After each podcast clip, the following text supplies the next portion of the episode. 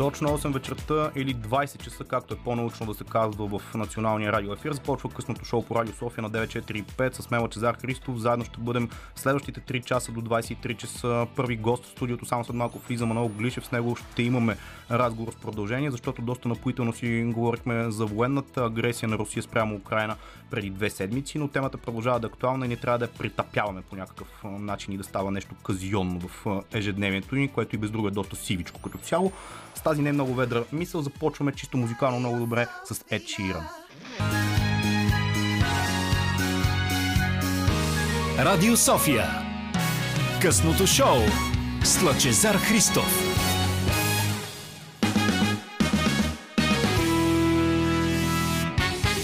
Точно 9 минути изминават след 20 часа. Чух си името по радиото, което му успокоява, че да ни е сряда, 16 март. Аз ще водя следващите 3 часа и ще се опитам така достойно да се представя, доколкото са ми възможностите. Доста ще поговорим следващите 2 часа, поне до 22 часа.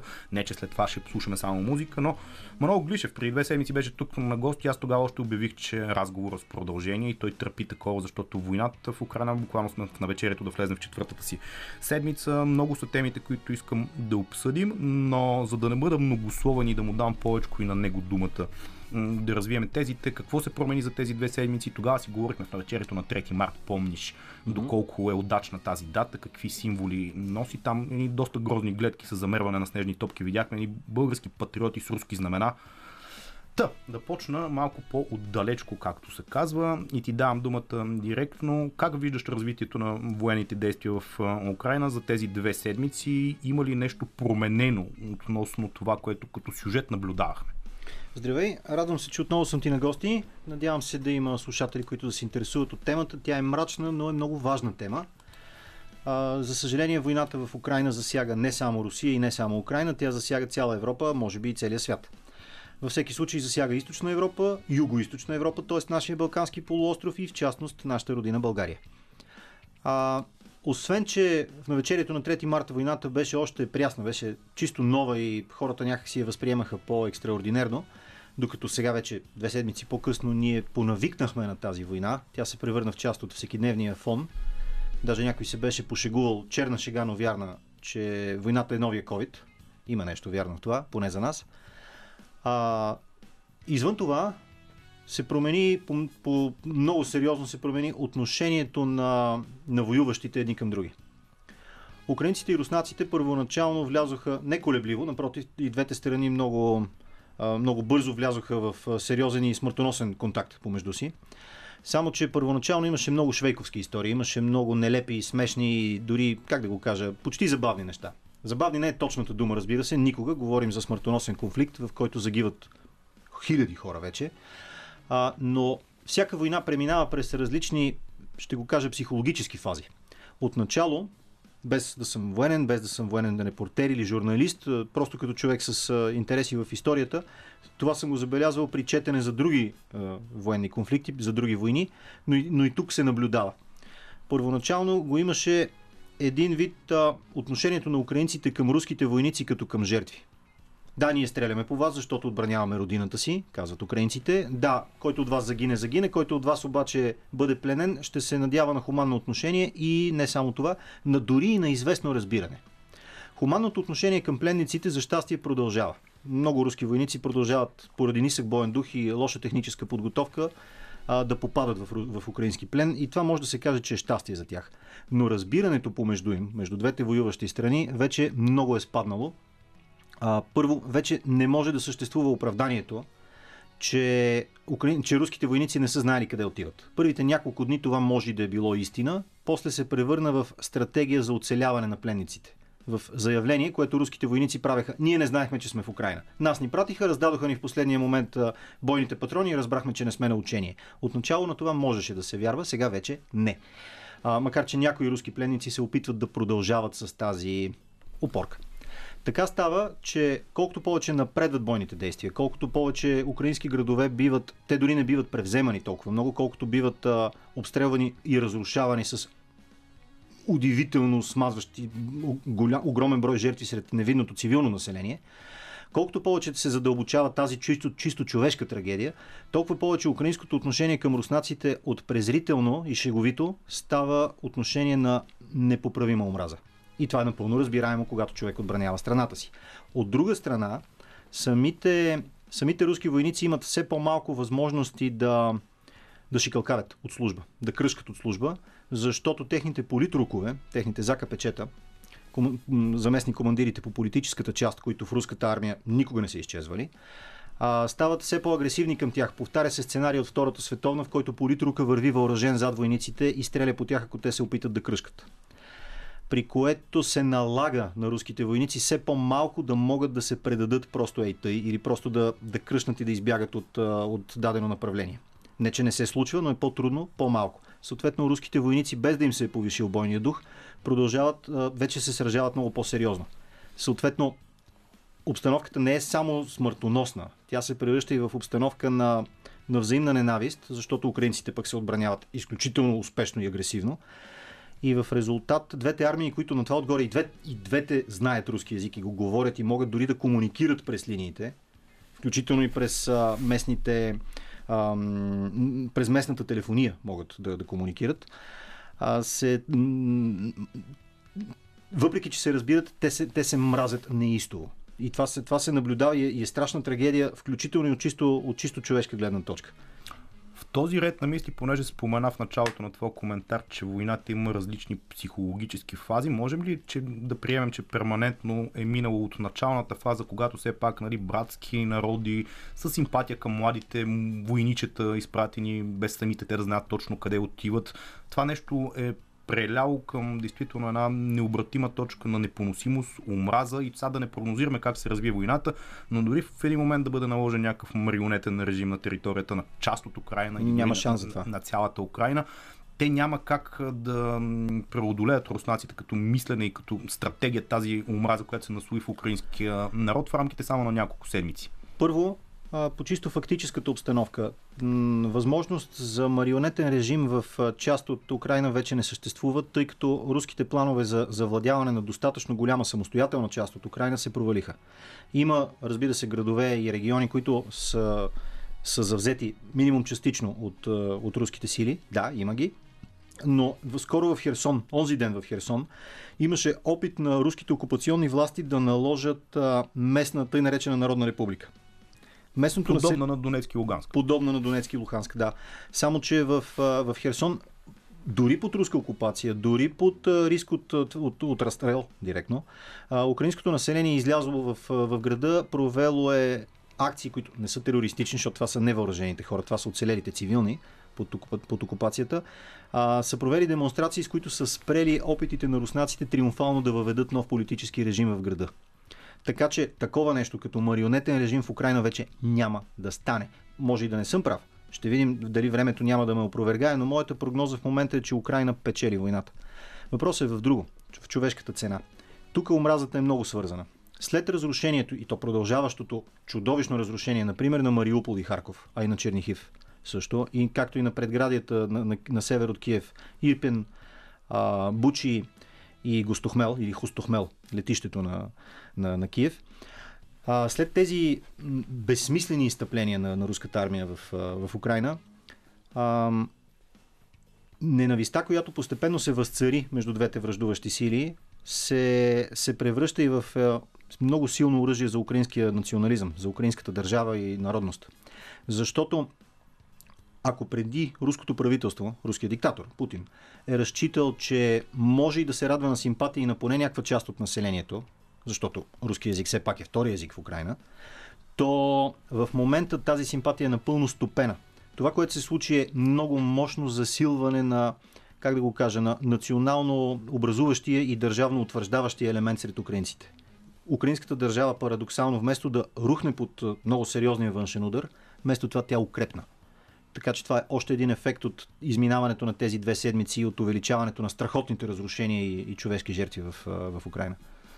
Ние това го говорихме предния път, но ще се опитам да го разширя като разговор. Смяташ ли, че от основните изненади, очевидно е, че Блицкрига не се получи, очевидно е, че не го посрещнаха руските военни части с хляб и сол и прегръдки братски, а, но ако това за западната част на Украина, където все още не се водят чак толкова активни бойни действия, до някъде беше разбираемо, повечето хора го очакваха, дори за средната част на Украина, източната, където, примерно един град като Харков, където аз имам познати, половината да. са руснаци. Да. Де факто там се водят изключително ужесточени бойни действия и дори тези уж проруските части не просто не реагираха приятелски, а водят бой до последно. Това изненада ли беше за руснаците като цяло и теб изненадвалите всъщност, защото това беше една от основните кремълски тези, прокламирана в последните 7-8 години, как едни хора там не им дават да учат на руски, те си искат mm-hmm. Русия и така нататък. Всъщност, русна, руските сили, руската армия, руската държава, руският диктатор, а, сами, сами разрушиха приятелското отношение на по-голямата част от рускоязичното малцинство. Рускоязичното малцинство действително по-скоро симпатизираше на Русия, може би включително и защото не живееше в нея. А, само, че в момента живее пряко под руска власт и не е много щастливо от това, което вижда. Страшно много рускоязични украинци, фактически етнически руснаци, които имат украински паспорт, а, се включват в украинската териториална отбрана, а не се включват, например, в паравоенните образования около Донецк и Луганск. А, всъщност, имам личен познат.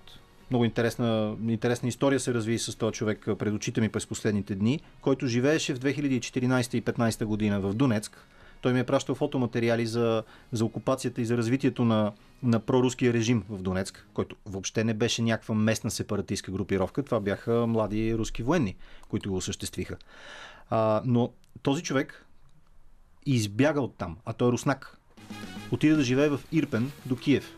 Живя там 7-8 години, всъщност 6 години, ако трябва да съм точен, след което войната го намери в Ирпен. И той човек изчезна за 4-5 дни. Включително съм писал до италиански журналист, който, а, който работи в района в момента на, на Ирпен под, под под изстрелите, под бомбардировките, а, да, да, да, за да се опитам да разбера дали моят познат не е случайно загинал, дали не е включен в списък с жертвите, който се води там от общината Ирпенската.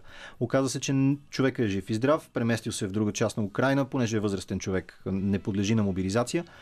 И всъщност страшно много руснаци от Украина вече не искат да имат нищо общо с Русия на Путин. Не искат да имат нищо общо с руската армия, с двуглавия Орел, с федерацията и така нататък. Хората искат нормален, цивилен, мирновременен европейски живот, какъвто Украина доскоро предлагаше. Вярно е до някъде, без да прекаляваме с руската пропаганда, че имаше отрицателно отношение към рускоязичните граждани. Това не бива да се отхвърля 100%. Но не е вярно, че тези хора стават по-лоялни към Русия. Напротив, в момента рускоязичните украинци стават по-добри украинци. Впрочем, за да затворим първия говорен сегмент за тази вечер с теб, ми се ще миналата седмица, аз ти казах извън ефир с един много интересен и сериозен млад историк, преподавател, Мил Соколов си говорихме неща пак за Украина, естествено, и той изрази една такава теза, понеже нали, в началното такова слово на Путин беше, че отиват там да махнат едни нацисти, наркомани, и не знам какви други субекти. Най-вероятно в Украина има не просто отделни хора, групи, които са нацистски, фашистски настроени. Там батальона Азов беше даван като Азов. пример. Азов, да. пардон. Чувам, да. Най-вероятно такива хора обаче има и в Русия, даже доста повече, и в България включително. Така че ни определени прослойки, които се прокрадват в обществото, не могат да бъдат оправдания и причина за това да кажем, това цялото общество е пропито от нацисти и ние отиваме там да ги оправим тия хора. Първо има един огромен абсурд в руската пропаганда в тази война. А, руснаците си противоречат на всяка крачка. Те първо казват, украинците са наши братя, те ни обичат и ни ще ни посрещнат с кляп и сол. Това не се случи. Второ, украинците са фашисти, нацисти, убийци, касапи, трябва да ги денацифицираме. Е, добре дема, нали ви бяха братя? Защо хем са ви братя, хем са нацисти и трябва първо да ги прочиствате? Как така? Трето, Украина все пак е суверенна нация, суверенна държава и нахлуването с армия в една суверенна държава без реален казус Белли, без повод за война, е просто е незаконно. Това е военно престъпление. Отделно вече нали, всички престъпления срещу цивилното население. Толкова много деца и жени бяха денацифицирани, че то просто плеват, както се казва на руски. Иначе, за да завърша тази мисъл, а, това, че има евентуално групи от десни, дес, десни елементи в, в Украина, мисля, че това не, не, не очудва никого. Има ги във всяка нация по света. В Русия, крайно десния, специално антисемитски елемент е много мощен, така че е много смешно руските, руската армия да се пропагандира като антинацистска сила в момента. На това отгоре, нека припомня, че докато в Русия антисемитизма е много силен, системен антисемитизъм, в момента украинският президент етнически е еврейн. Така че какъв нацизъм? Еврейски нацизъм няма. Това е абсурд. И последния момент, нали, пак с пропагандата. руската пропаганда изкарва украинците едновременно крайни а, джендари, либерали и разлигавени западняци и едновременно с това ги изкарва нацисти. Ми не може. Тия две неща си противоречат. Руската пропаганда трябва да се насочи в един канал и да го защитава там, а не да твърди две противоположни, взаимоизключващи се лъжи. Само и аз да добавя нещо към темата. Руснаците от много дълги години имат проблеми с футболното хулиганство, големите гитки на, на Спартак Москва и да не ги изреждам на всичките клубове, включително и Зенит Санкт Петербург и по-големите градове, са хора, които са си откровени неонацисти, които правят злоуми на територията на самата държава и те това нещо не могат да го разрешат, но някак си виждат нацизма някъде в съседство, не, не в собствения си дом. Това е да гледаш сламката в чуждото око и да не виждаш гредата в собственото си. Добре, продължаваме темата. Това беше само началото на нашия разговор, който ще продължи до 22 часа по темата Украина, Русия, войната там, защо, как, къде, къде сме ние, между другото, много интересно българската позиция, тя се изменя. Постоянно ден за ден бих казал. В това отношение тук ще поговорим за един протест, който се организира през уикенда, но преди това нека да чуем една песен на хубавата българска група Gravity Co. Gravity Call слушахме в изминалите няколко минути тук в късното шоу на 945. Вие също може да се включвате на 029635650. Този разговор ще бъде качен и на подкаст, надявам се и на сайт. Даже обещавам с Манол Глишев продължаваме да си говорим за войната в Украина. Много неща сме си казали предния път. Сега зачекнахме само този разговор и все пак винаги ми е било любимо да гледаме народна почва какво се случва, защото в крайна сметка това е един глобален конфликт, който нас ни касае пряко по една или друга причина. Ние ще ги избистрим кои са причините, поради които ни касае. Как смяташ, че се развива българската позиция по случая? Предния път говорихме за оставката тогава на време на според мен, която беше взета на военния министр Стефан Янев. Той се да. закани, че ще прави партия и така нататък.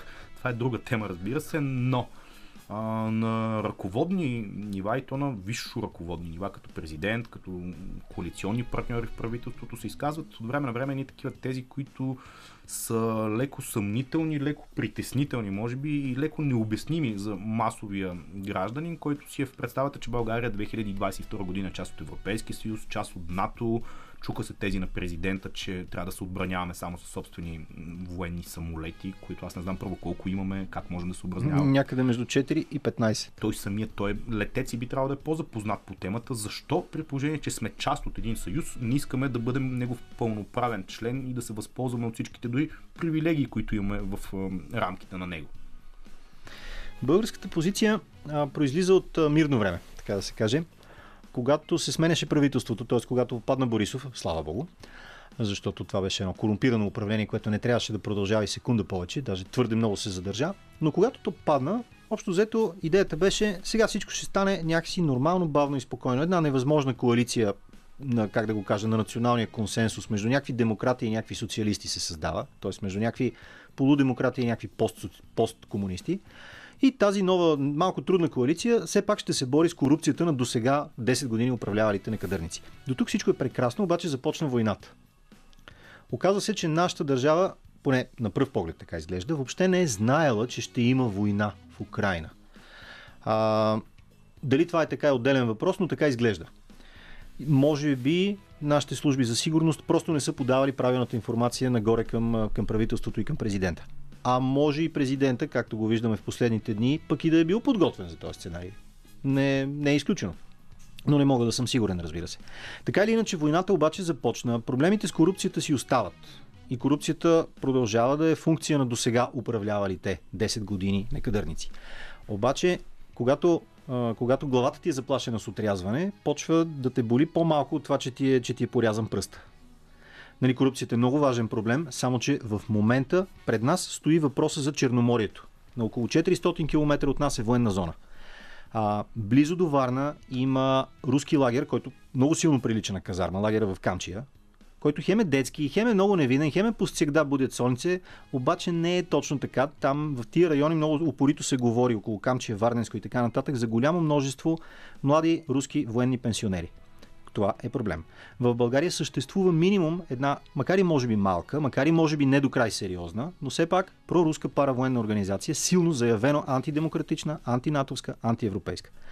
В България също така има още минимум един обект с руска въоръжена охрана. Това е пристанището специално на Росенец, нямам предвид сараите, имам предвид а, нещо съвсем друго. Нека да завърши тази мисъл. Да. А, Има предвид онази база на Лукойл, която има въоръжена охрана от Лукойл.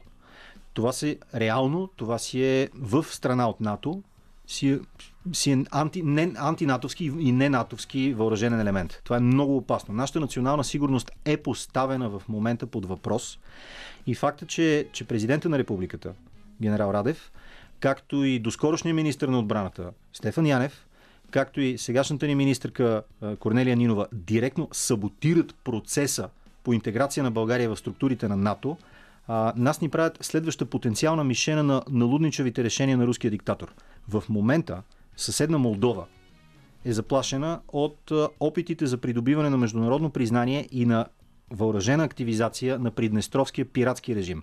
Приднестровската провинция между Молдова и Украина а, поставя, под, поставя в шах едновременно Западна Украина и едновременно с това и Молдова, която едновременно с Украина се опитва, притеснена от сегашния конфликт, да влезе в Европейския съюз. От другата страна на Черно море, 20% от Грузия продължават да са под въоръжена руска окупация и страната е географски почти разкъсана на две. Грузия също се опитва да влезе в Европейския съюз, заедно с Молдова и с Украина. Украина нали, воюва за оцеляването си. Смятам, че ще успее, но, но, но така или иначе войната е супер сериозна. А ние през това време се правим, че няма нищо. Върховният главнокомандващ на българските въоръжени сили, държавният ни глава, действа не като натовски генерал. Той действа като проруски глава на режим. Той действа като Янукович в момента. Според мен, това е мое лично мнение и не обвързвам никого с него, това не просто граничи, а прекрачва границата на държавната измяна този ред на мисли, понеже спомена много така руски влияния, които се забелязват в обществото, ние съвсем официално си имаме проруска партия в парламента, става дума за възраждане, където техният лидер там направи една пресконференция да се жалва как бил държан под автомат в територията на Украина и като задал въпроса защо, те му казали, че от българските служби са казали, че това е проруска партия и общо взето той беше много изненадан как имат хората такова мнение за неговата партия. Това си е негов проблем. А, господин Костадинов или по-скоро другарят Копейкин както е по-правилно да го наричаме, а, действително е човек, който очевидно не смята, че мястото на България е в НАТО и в Европейския съюз. Белята е, че най-сериозната альтернатива на НАТО и Европейския съюз в момента е една агресивна държава, управлявана от луд диктатор. Говоря за Руската федерация. Тя не е и федерация, тя е нещо като империя. А, тази а, руската държава в момента воюва води завоевателна война срещу Украина, която, която пък от своя страна е нещо като щит за цяла източна Европа. Добре, че толкова много руски ресурси се изливат към Украина, за да не може в момента да се разгърне цялостната доктрина за, за руското настъпление в няколко други държави, сред които една е и България. И ние това го знаем много добре. Между другото, ние дължим а, много от сегашното си затруднение на доскорошните власти на ГЕРБ, защото те изляха към 3 милиарда лева, ако не и повече, а, в а, строенето на газов поток, който България дори не може да използва в крайна сметка. Ние сме въоръжили руската армия в някакъв смисъл, поне до някъде. Това е безобразие, защото през това време в България много, много неща можеха да се свършат с тия пари. Вместо това се оказва, че ние сме сервирали доста сериозен бюджет, който в момента го виждаме как се разсипва по украинските кръстовища и пътища.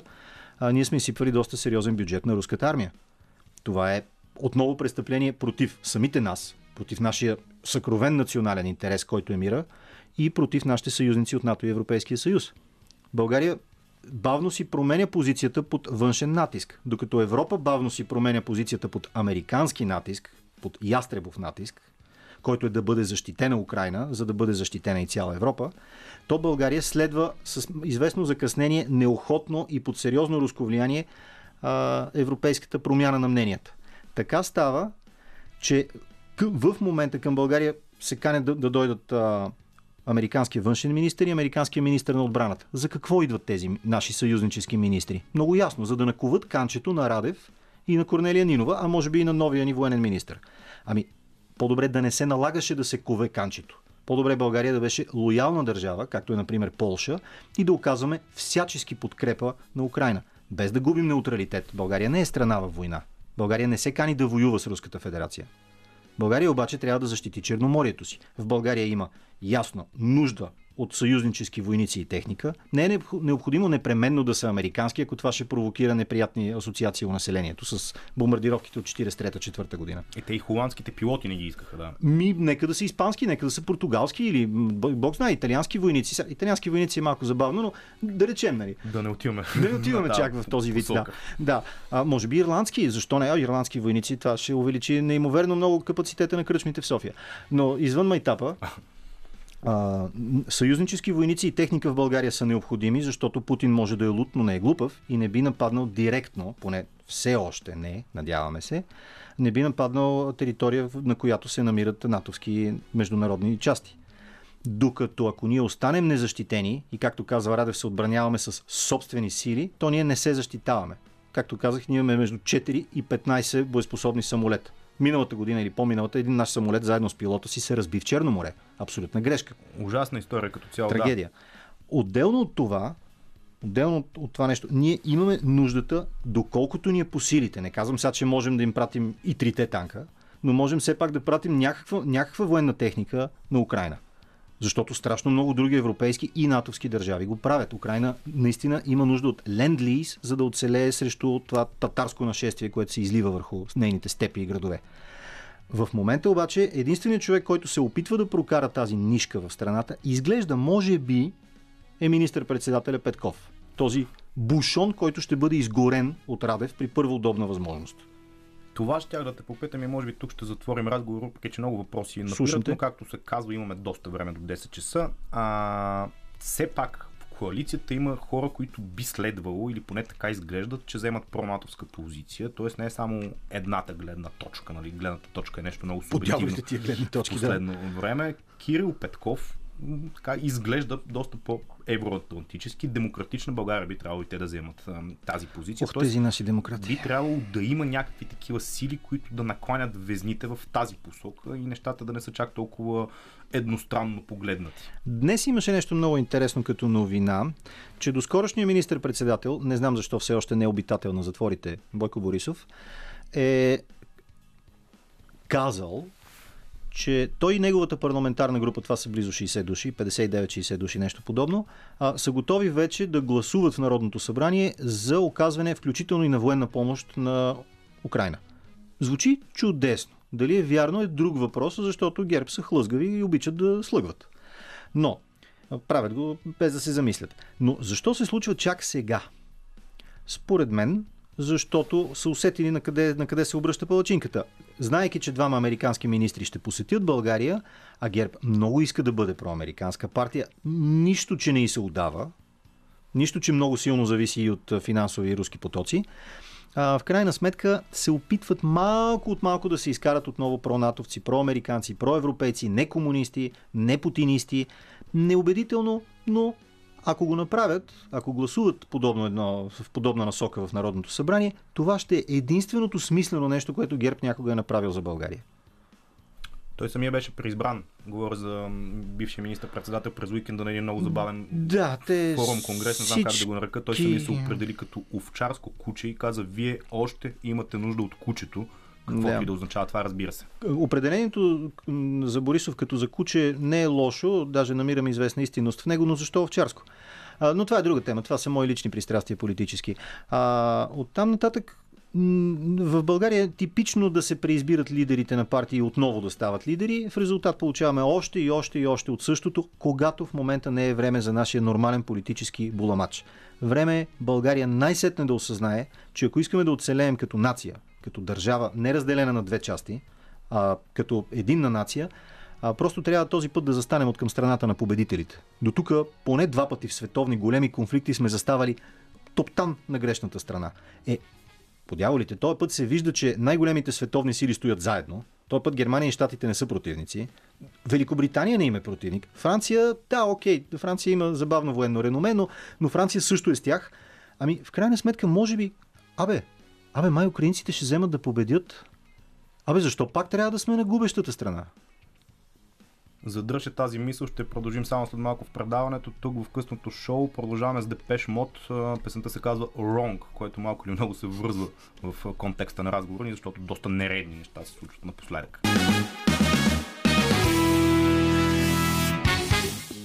И така след Депеш Мод с Манол Глишев продължаваме тук, за да затворим този час след малко и новините, естествено в 21 часа с всичко най-актуално по националното радио. Няколко точки ми се ще да отхвърлим от дневния ред в края на първия час на предаването. Първо, Смяташ ли, понеже се заговори, това е теза, която действително е много обсъждана и няма еднозначно мнение, въпреки че все повече хора започват, хора, които не допускаха, че изобщо може да се стигне до война в Украина, за нахуване в съседни за Русия страни, говорим за съветското влияние и сферите му през годините на студената война, Молдова, България и Румъния включително, въпреки че сме част от Европейския съюз и НАТО, Балтийските страни като Литва, Латвия, Естония. Обаче, от друга страна, тези притеснения, които са съвсем резонни и съвсем хубаво да бъдат обсъждани широко, но те не се ли бият с общата представа, че Украина май ще излезне непобедена от тази война и самите руснаци ще спрат до там. Няма, няма как да продължат тази своеобразна експанзия.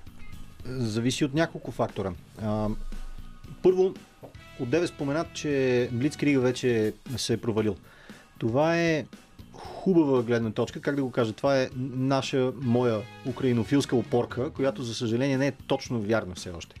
Тя лека по лека върви към това да стане вярна. Блицкригът, т.е. бързата война, а, клони към, към неуспеха си. Руснаците не успяват да преземат основните точки, които искат да преземат.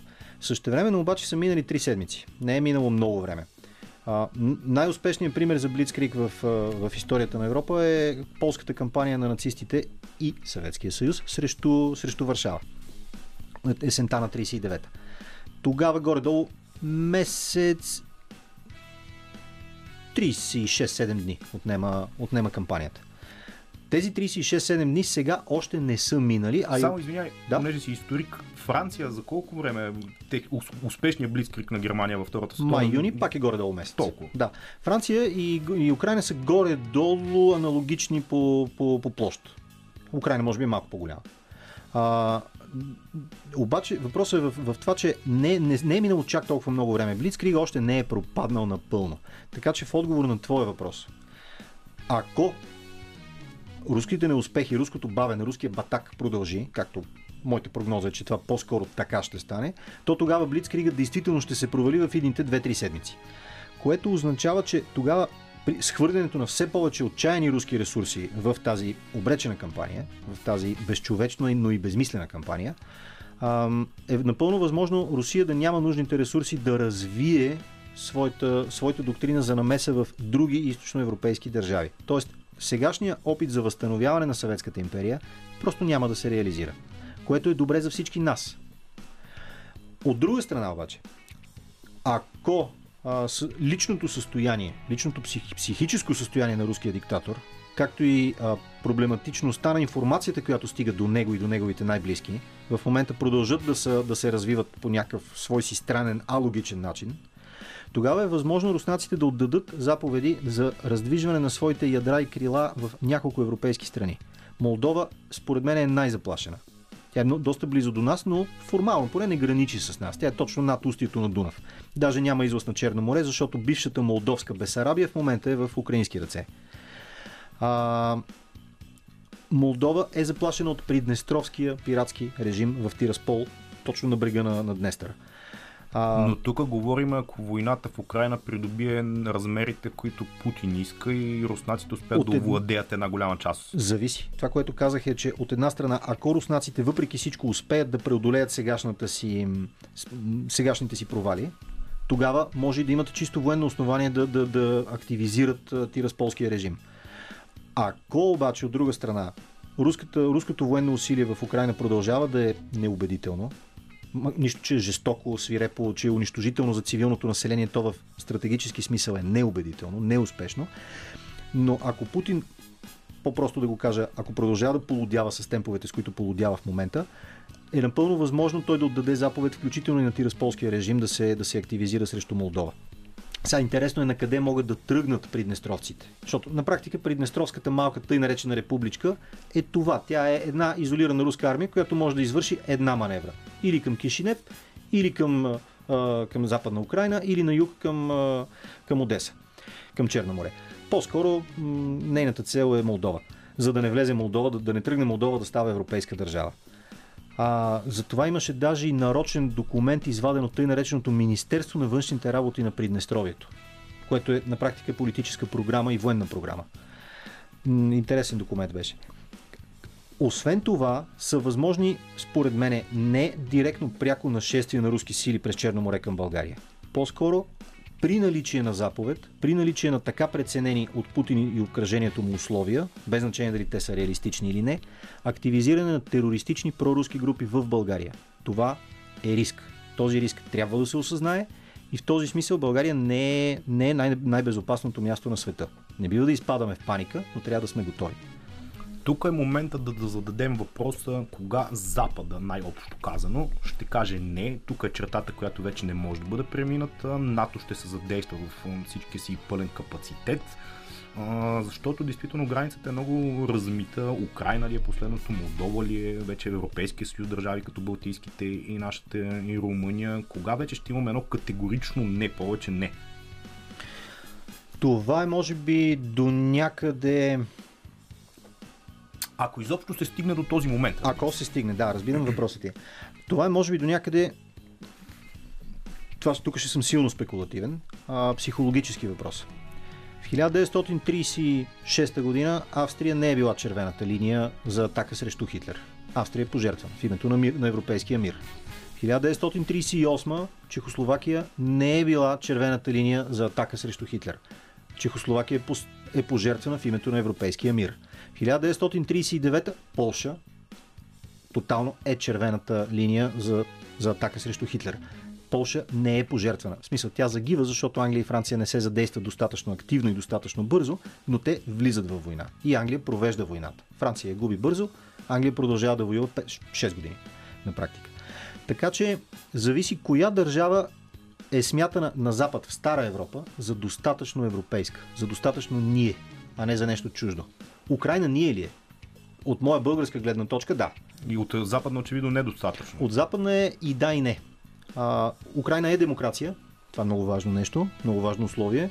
Ако примерно че се бяха развили условията и да речем Путин се беше скарал с Лукашенко, може би въобще в момента нямаше да си говорим за световна война. Няколко журналисти ще да снимат как примерно Минск пада под ударите на Путин. Никой нямаше да се интересува чак толкова, защото нали сега диктатура пада. Това са руснаци, деца вика. Някакви там хора. А, докато Украина е демокрация. Освен това, Украина има много голямо католическо население. Украина има много тесни връзки, исторически, културни и, и, и как да го кажа, ще се изразя малко, може би, парадоксално, почти любовни с Польша и с Литва. Те са старинни връзки. А... Парадоксално, действително, защото голяма част от украинската история, или айде една част, са били под полско владичество, как, как да. казва, владичество. Да. Сега, това е точно интересният момент в разликата психологическата още веднъж. Англия и Франция също имат стара връжда. От стотици години. Но както те си, си казват, това беше един джентълменски изигран матч, стискаме си ръцете, никой на никого не се сърди за битката при Креси, примерно, която англичаните са унизили французите много лошо. Никой англичанин не се, не се сърди за битката при Фонтини, примерно. Защото в крайна сметка това са отдавна отминали войни, след това са последвали и съюзи. Англия и Франция в двете световни войни са съюзнички и до днес са в много близки отношения. Да, техното старо съперничество си остава, но то вече е в културната сфера. То се е превърнало в спомен за съперничество, в приятелско отношение. Мисля, че отношенията между Украина и Полша, особено в момента пред очите ни, както те се развиват, стават все по-сърдечни. Те се превръщат в special relationship, специалните отношения, както ги има между Англия и Съединените щати. Някога те са воювали помежду си. Днес Аз съм много близко. по-скептичен от тебе на точно okay. тази тема, но да, мога да те разбера за какво говориш. Докато ние нямаме специални отношения с никого, ние сме самотна страна. И е хубаво да го осъзнаем и да го променим максимално бързо с помощта на някакви на благородно поведение се прави това. Както между Унгария и Польша също има специални отношения в, в историята и до днес. Това е неприятна мисъл като за финал на първия част на предаването, но с нея ще ви оставим малко да подишете въздух, ще послушаме малко музика в 9 часа новините по Българското национално радио, което, след което с Манол Гличев продължаваме още един час да говорим тук. Има още доста теми, които ще отхвърлим, но останете, вярвам, че ще ви бъде интересно. Ами чухме новините в 21 часа по националното радио. Точно 11 минути изминават след този час. Само след един кратък Бруно Марс тук с Манол Глишев продължаваме нашия разговор. Ще си поговорим още за войната в Украина, за българската позиция, за нещата, които предстоят да се случват между другото на родна почва и се надявам в крайна сметка тази тема това да ни бъде последния сегмент и следващия ни разговор да бъде такъв, когато войната вече е приключила и можем да си говорим за някакви по-радостни а, и весели неща, включително и за различни теми от политика и войни, като литература, история, защо не. Има и приятни неща в този живот, но нека да чуем малко музика.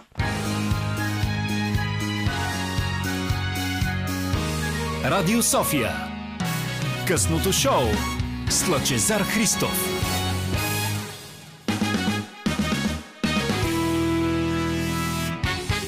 Точно 15 минути след 21 часа ще започна от там. Мой гост, разбира се, Манол Глишев. Продължаваме втора част на предаването. Ще започна там, където свършихме първия час и ще използвам историка в теб, за да, понеже ти направи една такава препратка, че едва ли не Запада в момента е по, как да кажа, къде е пресечната точка, къде виждате червената линия да не позволят нали, това настъпление. Не смяташ ли, че Путинова Русия все пак се различава по нещо от хитлеристка Германия, извън символиката, риториката, надписа Z го виждаме на много места в последните няколко седмици, някои хора се опитват да анализират какво означава той, но ако 39-та година нацистска Германия, даже преди 39-та година, изглеждала като една действително много мощна а, военна машина, която превзема за един месец Франция, Полша и така нататък. Сега в момента виждаме едни затънали в калчища танкове, които едни украински селени си ги дърпат към Берат си ги се казва. техните родни места и общо взето там не, не виждаме една така чак толкова стряскаща мост. Не искам да, да, да, да е весело, защото нали, хора умират, виждаме разрушението в градовете, но все пак там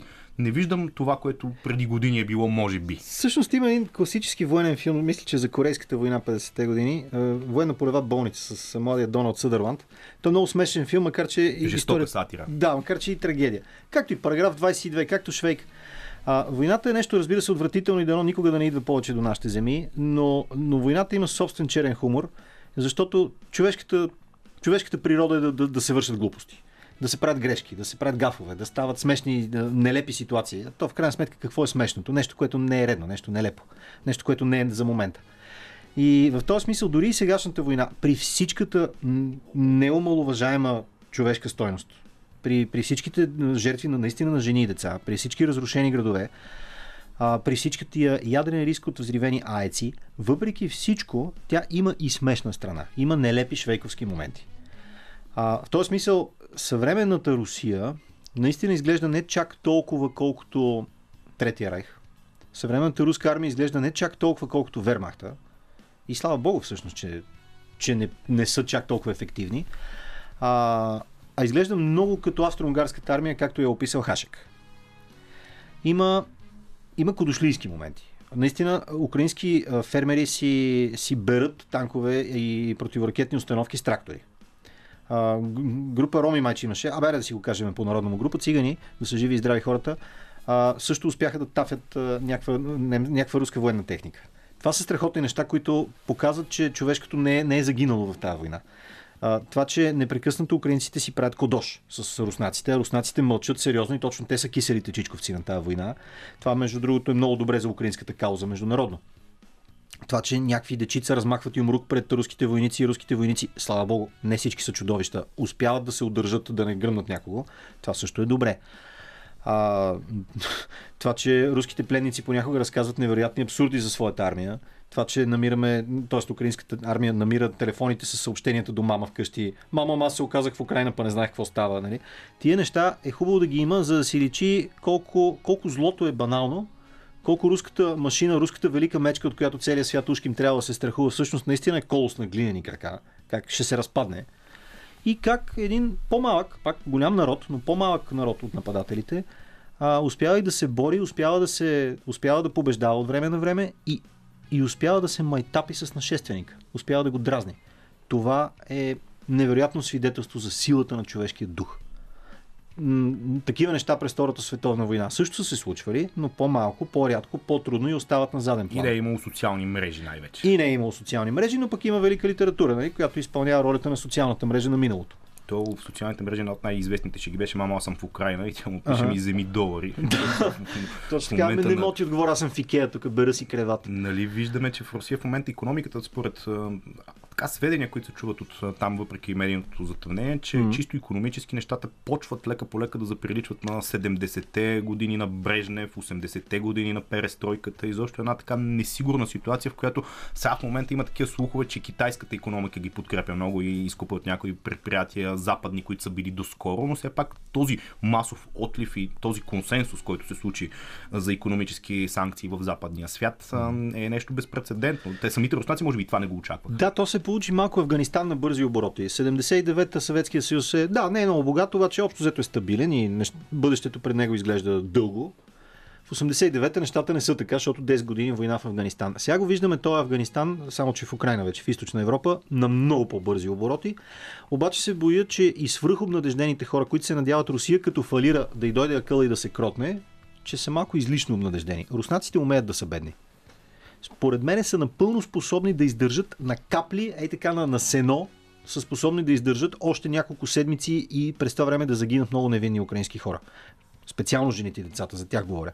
Иначе това, че храбрите украинци ще дадат своите жертви, но ще нанесат 6 или 7 пъти повече на руския нашественик, това мисля, че всеки украинец си дава сметка за него и хората го приемат много сърцато.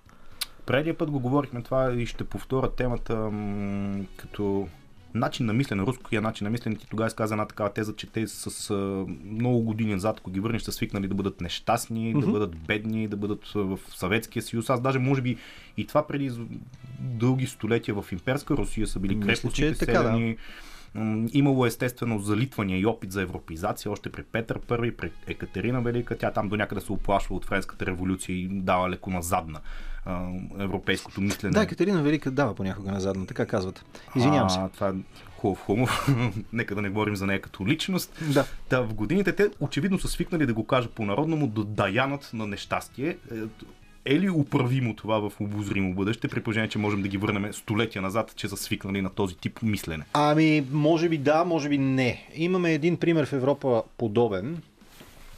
Някъде в 1941-2 година американските пропагандни филмчета, предназначени за собствената им армия, се опитват да представят пред мобилизираните фермери от Айова какво представлява германския народ. Тоест, срещу кого воюваме. И им дават примера, че в 1914-18, 20 години по-рано, в Първата световна война, германците са изглеждали първоначално като цивилизована нация, но са се оказали крайни милитаристи и хора, с които ти просто не можеш да правиш нормално бизнес. Защото тези хора искат война и империя и нищо друго. И ето сега, втори път, в 1941, нали, щатите нападат отново Германия, защото най-сетне на това зло трябва да се сложи край. След това в 1945-та нова поредица пропагандни филмчета, информационно-пропагандни филмчета на американската армия за собствените и хора, казва така. Добре, Германия е победена, окупирахме я, разделихме си я на окупационни сектори, сега трябва да я възстановим. А, с германското население ще се държим хуманно, ще зачитаме човешките му права. Между другото, революционно мислене за едно за упражнение върху едно победено население. Браво на американската Е, армия. може би травмата от Първата световна война, когато мисленето не е точно такова, също е оказва влияние. Но, продължава американското пропагандно филмче от 45-та, ние няма да се сприятеляваме с тях. С тези хора не може да се прави бизнес нормално. Разбира се, историята опровергава филмчето. Между Германия и Штатите в момента има добри отношения. А, с а, всеки американец днес, ако пожелая, нали, ако е достатъчно богат, хубав и така нататък, може да си намери немско гадже и обратно. Което е чудесно. Дай Боже, все повече такива мирни и приятелски отношения между нациите. Но Русия все още е в състоянието на Германия от преди 45-та. Това са хора турбомилитаризирани. Последните години на руска пропаганда за вътрешна употреба в страната им включваха паради на дечица. Дечица във военни униформи. Не просто Хитлер Югент, а директно Красна армия всех силней. Това е абсурд. Това е престъпление наистина срещу човечността, не срещу човечеството. Това е, ти собствените си деца ги подготвяш да станат мърша и cannon fodder, пушечно месо. А, това, за да се изкорени, се боя, това е, не е прогноза, това е спекулация, се боя, че Русия трябва да сподели съдбата на Германия от 45-та. Русия трябва да бъде победена, окупирана и превъзпитана от чужденци. Сега, това може би не е възможно, защото просто е грамадна територия, защото това са 140 и кусор милиона души от десетина различни народности.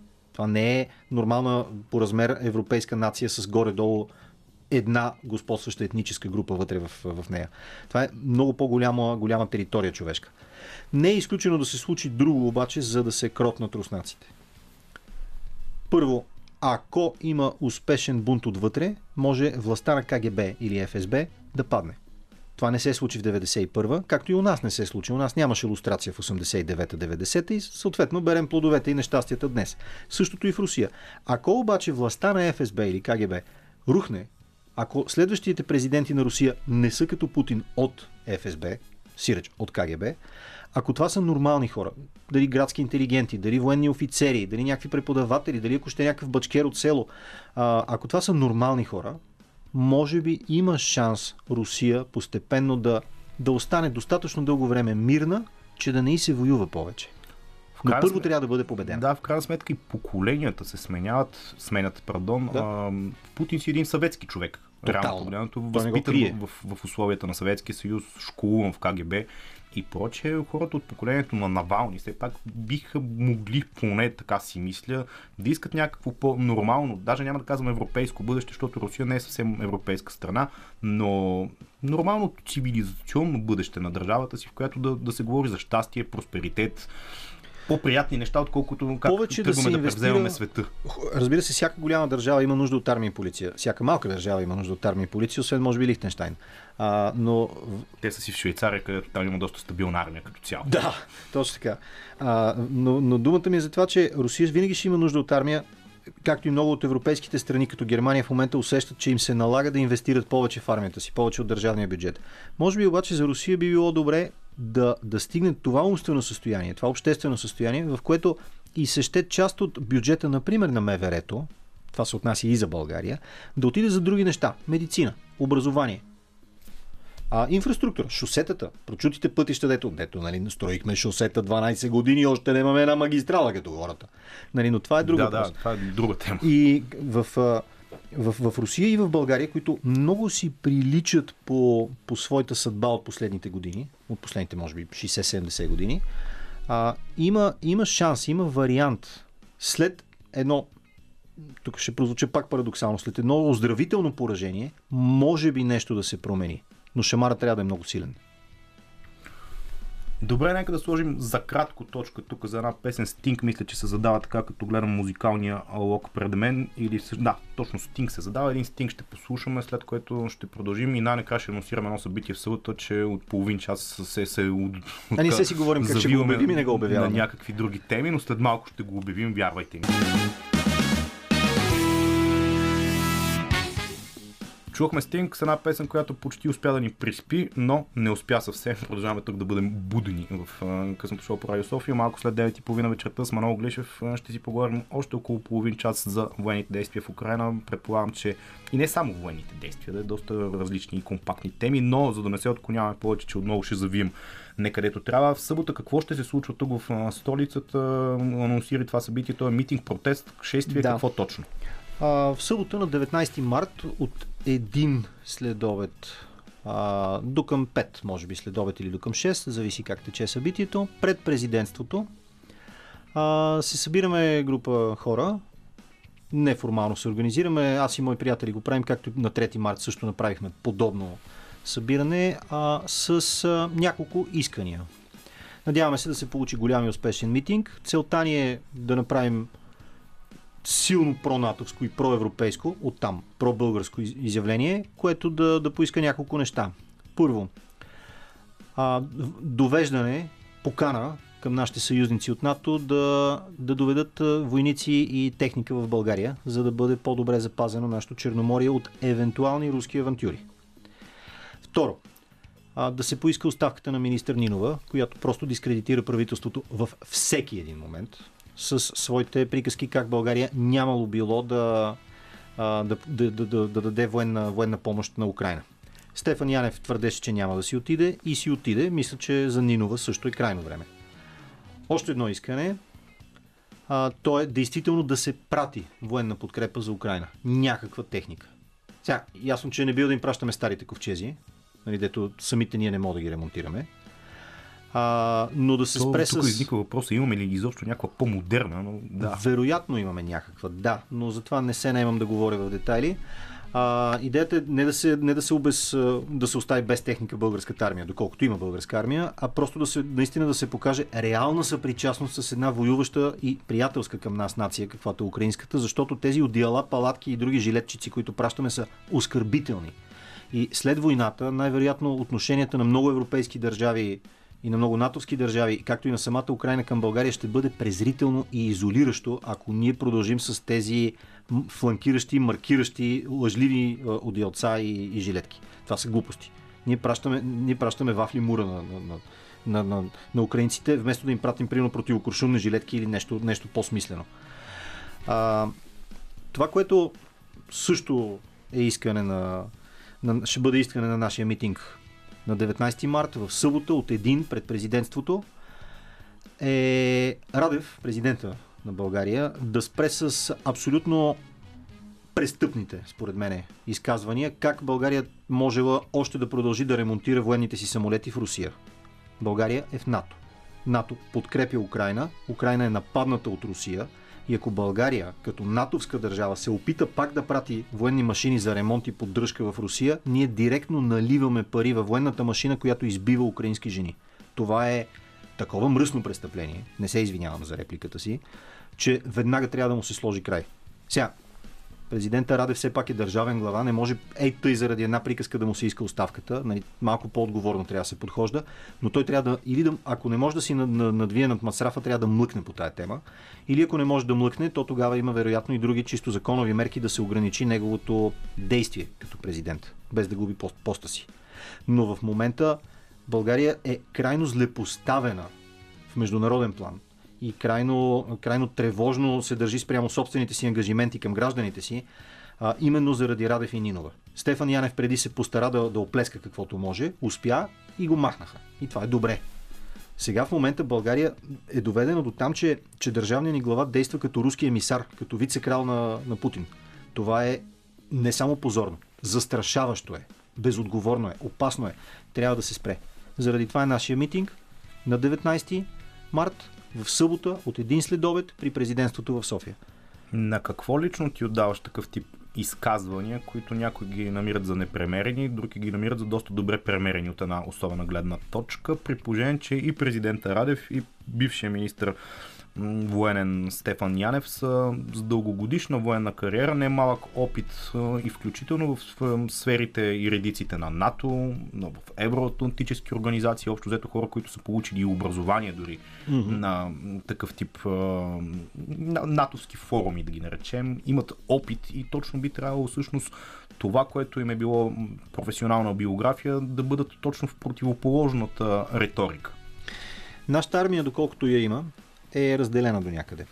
По-възрастните, по-кариерно успешните офицери с по-високите чинове, а, въпреки цялото си натовско минало, което все пак не е чак толкова дълго в техния живот, са, много има, да. Много има, са не до край лоялни към НАТО. Те приемат НАТО за хранилко-поилка и за място за кариерно израстване, но не го приемат като български ангажимент. Тези хора все още са в 90-те или даже в 80-те години в мисленето си. А, генерал Шивиков, един също доста всъщност кадърен български офицер, е един от хората, които дават много лош, но параден пример за това как, как един български командващ може изобщо да не, да не разбира функцията на НАТО спрямо България. А, президента Радев също е човек, който не е лишен от качества, само че той е нелоялен. Средата, в която те са формирани, не е по натовските форуми, а тук у нас, в родината, е дълбоко изостанала. Тя е дълбоко проруска среда. Всички знаем клишето за абе, баща ми е военен, туря лютеница в Люлин и естествено вика за Русия. Нали, по мачовете развява знаменце с синя лентичка в средата, а не с, не с зелена. А, защото просто се объркал и извадил грешния флаг. А, тези клишета не са само клишета, те са реалност.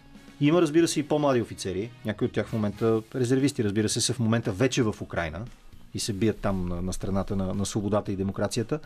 А, но, но по-младите офицери не са чак толкова влиятелни в нашата армия и в нашето общество все още. По-хубаво е да чуваме за по-младите ни офицери, за хората, които наистина са, са израснали кариерно в НАТО, защото те имат какво да дадат на бъдещето. Докато офицерите от миналото ние ги виждаме какво представляват. Да, Радев може да има достолепна осанка, да, Радев може да не е глупак, да, Радев може да, да умее да не се излага като говори публично и да си стиска зъбите когато трябва, само че явно е достатъчно пробит в, в, от, по отношение на лоялността си, за да може да прави такива страшно опасни и вредни за България изказвания. Примерно, че ще ремонтираме самолети в Русия, нали, което е, просто е немислимо. Това е такъв абсурд. Наистина отминава границата на, преминава границата на държавната Тоест, ако мога да обобщя твоята мисъл, по-старото поколение офицери, дори да са имали а, така... Съветски чугун. В скоби своето минало в НАТО, той е било по-скоро прието като някакво вид кариерно развитие и стъпка да, в, в, в, в, техния живот, но те, това са хора общо взето възпитани в тези години, 80-те. Аз това даже не го отдавам толкова на липсата на чисто човешки качества. Отдавам го на а, цялостната нискоинтелектуална среда в българската армия. Нашето офицерство не е доста различно от, например, френското или британското. А, някога преди 44-та и до към 45-та българското офицерство е било една прослойка в чисто европейски дух. Това са били хора с отлично образование, които много добре са схващали а, интересите на страната. След 45-та българските офицери обаче са шумкарият. Новите български офицери. Тези, които са се издигнали от Антон Иванов, Чавдар и така нататък. Хората от типа на Кубадински. А, боя се, Той че... не знам офицер бил ли е, това е по-известен като воловец. Кой генерал Кубадински е, че как да не, да не беше офицер, беше. Но това е минало вече. Така, майтапа на страна. Бивате с имитациите, между другото. Е, те някои са много лесни просто. А, говорих за друго. А, в момента обаче хора като, хора като генерал Радев, президента на републиката, хора като, като генерал Шивиков, хора като Стефан Янев, те са възпитани от наследниците на Кубадински. А това е много тежка карма. Това е в интелектуално отношение един ненужен баласт. Това са хора, които продължават да вярват, че Русия е само Ямагучия в мире, че е непобедима, че не трябва да се закача с нея. Те даже не я обичат толкова, колкото страшно се страхуват от нея. Което до някъде беше доскоро основателно, допреди да затънат танковете някъде в калта на Украина. Но а, в, а, в момента, в който в момента, в който стане ясно, че Русия не е чак толкова могъща, страховете, тревогите на хора като Радев, Шивиков и така нататък стават излишни. И тия хора самите, те със своите убеждения стават излишни, за съжаление. Така че по-скоро българската армия трябва да, си, да се приориентира към по-млади кадри. Добре, това беше предпоследния ни сегмент в този разговор с Манол Глишев. Темата продължаваме и в други предания, разбира се, както казах, дано в по-така мирни времена, но само след малко мисля, че една песен като Адел изпълнител се задава сега тук в влога, след което ще финализираме разговора поне към днешна дата.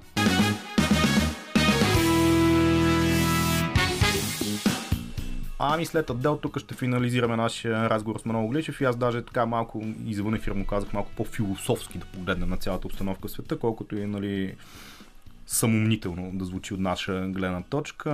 Говорихме си за Франсис Фукуяма, между другото, извън ефирно. Mm-hmm. Аз бях споменал, че неговата книга Край на историята ми се струваше един логичен момент в по-младия стадии на моя живот, че сме стигнали до едно либерално общество, демокрация, ценности, без желязна завеса, без студена война, един път обществото да бъде обединено и да говорим само за богатство, за просперитет, за бизнес, за по-готини ценности и че всичко това, което сме гледали си останало в черните ленти, но май се оказва, че не е съвсем така и че тази книга макар и според много хора основополагаща за съвременната философска и политическа мисъл, е всъщност до някъде малко и наивна.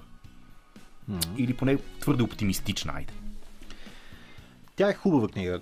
Всъщност, още не е устаряла безобразно и може да се чете и днес като, като едно хубаво пожелание и като една надежда. Всъщност, аз си спомням, че като бях малък и за първи път четях Брате Стругацки, мама ми беше дала да чета понеделник започва в събота, което ми стана супер любима книга а и други такива източноевропейски соцфантастики, те горе-долу споделяха вярата в края на историята. Самия комунизъм, като, самия марксизъм като, като философско и като политическо учение има за цел да постигне за цялото човечество без държавно или наддържавно съществуване, без повече вътрешни конфликти, при което всеки човек се развива като свободна творческа натура, никой никому не рубува, никой не трябва за парче хляб да се унижава и всичко е много готино. Това е рая. Общо взето това е само, че е рай, в който нали, той вземе рай. Не, няма безсмъртни, няма, не, не летят ангели по небесата и така нататък, няма хорове от пеещи светци, а просто е рай, в който всички бачкаме и сме щастливи и сме, нали, всеки си има гаджето, което си е заслужил, и всеки има децата си, и всеки има къщичка, и всеки има библиотечка, и всеки може да спортува и да, и да се развива и да е полезен за всички останали, без дори да се налага това да се измерва финансово. Това е раят. Тоест, това не е възможно. Марксизма е в, това, в този смисъл една голяма самозаблуда. Сама по себе си красива идея, но... Прекрасна идея. Да. Но, за съжаление, твърде отцапана от кръвта на невинните. Затова марксизма се провали. А, християнството има своята подобна версия на рай, само че там вече нали, всички сме и безсмъртни на това отгоре, пеем в небесните хорове и е всичко е още по-прекрасно. Даже нямаш жена, деца, ядове, което може би също е някакъв вид бонус. Но в ислямския рай даже още по-хубаво. Там даже имаш 70 девици. Не, няма да приема исляма, макар че като се замислиш, защо не. Но това са вицове. Не се шегуй нататък. Шегувам се, шегувам се. А, но за друго говорех. А, и то не е с лошо. А, но, но има и такъв рай като на Фукуяма. Идва края на историята. Всички сме вече демократи. Всички сме либерални, който иска и малко по-консервативен, разбира се. В крайна сметка няма да забраняваме консерваторите, нали така? И вече, какво следва от тук нататък? Ти викаш бизнес, да, окей.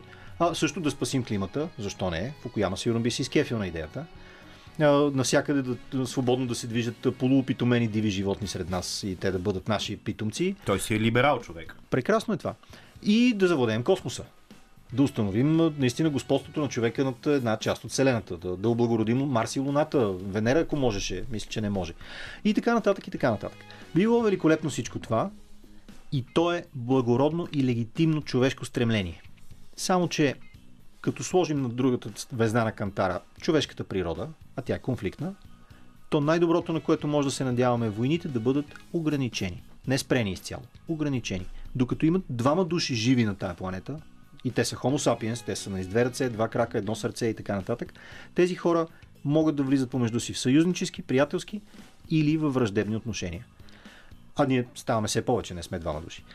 Ако случайно не ни удари гигантски метеор или нещо подобно не ни заличи от лицето на, на хубавата ни планета, то най-вероятно ние ще продължим да имаме своите държави, своите приятелства, своите конфликти.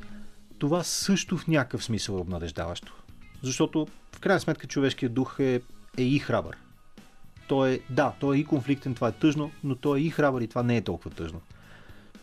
Тоест, Фукуяма Хем е прав. Да, можем да облагородим нравите, можем да ги смекчим, можем да се превърнем в още по в още по-сапиентес, в още по-разумни хора, обаче може би никога няма да спрем да се конкурираме. Понякога включително и с насилие.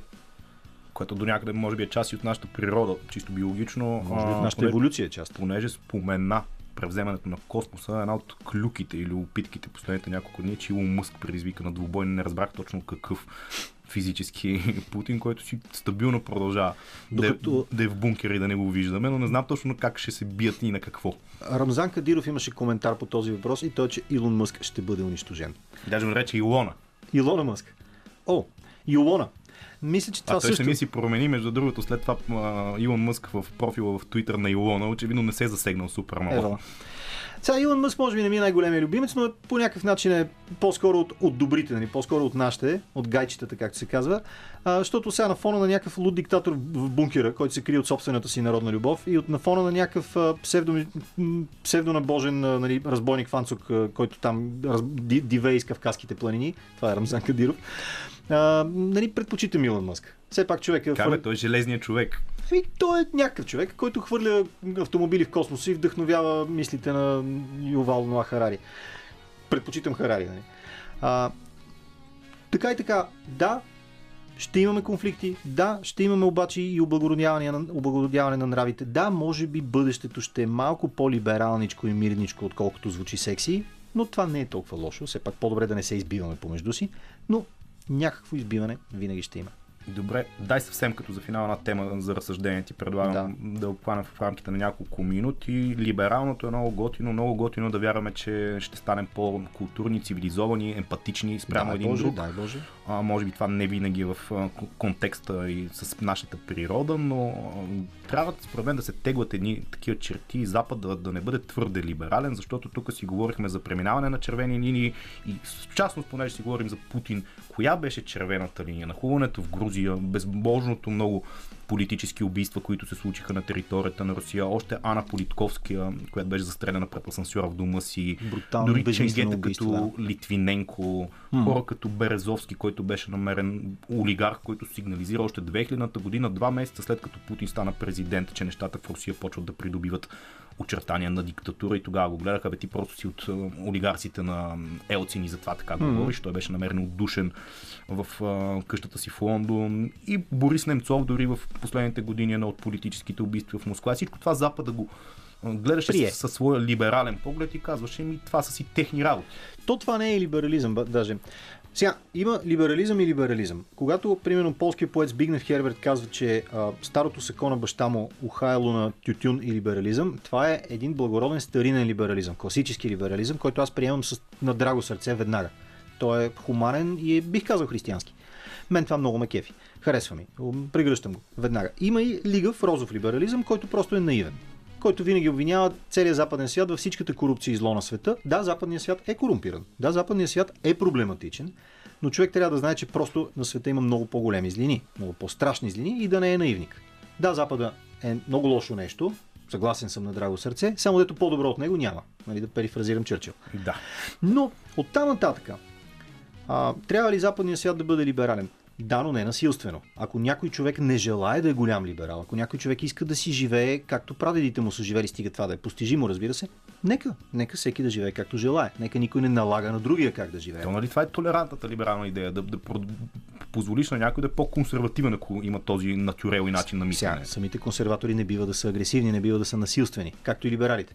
Но въпросът е, че там, където този диалог е възможен между хората с различни убеждения и начини на живота, там, където, примерно, ако с тебе се различаваме радикално, можем просто да се подминем на улицата без насилие, това е цивилизация. Това е нещо добро. Дори в тази цивилизация да има корупция. Докато от другата страна, това, което се изправя, което не ти позволява да си различен от тях, това, което не ти позволява да живееш както ти разбираш в рамките на собствения си на собствения си бит, семейство, кариера, костюм и така нататък. Там, където тебе те карат да, да влезеш в една уравниловка и да живееш като всички останали в сивия бит на пролетария от Съветския съюз, това нещо не е легитимно. Това нещо не е друга гледна точка. Това не е либерализъм, не е консерватизъм, не е православие, не е славянство. Това е диктатура, това е зло. Това трябва да се изкорени от лицето на земята. Ами, труден финал за разговор, но пък ще го продължим, обещавам ти още веднъж. Удоволствие. И така, тук сме много гличи, си поговорихме в изминалите два часа за доста по-различни неща, между другото, не само за войната, за даже философски, надявам се, завършихме Какви сме мъдри само. този финал. Ето с тази ведра мисъл ви оставаме тук за малко музика. В 10 часа по Националното радио още една порция новини, този път малко по-кратки, след което в последния час ще сменим посоката и се надявам малко така да разведрим, въпреки че се надявам сериозните теми не винаги да са натоварващи колкото и така претенциозно да звучи, ще си поговорим за кино. В Лондон бяха раздадени наградите Бафта за пореден път, Оскарите се задават и в този контекст ще продължи последния час на предаването. След новините в 22 часа тук по Националното радио, късното шоу с мен Лъчезар Христо ще бъде валидно още малко по-малко, даже от един час до 11 сме тук. Ще си говорим за кино в последния час на предаването. Стига толкова за войни и тегави теми, въпреки че колкото и да са тегави, те са важни около нас и понякога се запитваме в такива времена докъде и нашата човешка емпатия стига. Аз поне си го задавам този въпрос, но само след малко ще си говорим за наградите Бафта, кои бяха големите победители, чисто музикално. Продължаваме тук с Coldplay, след което Джо Стоун. Останете с нас. Radio Sofia.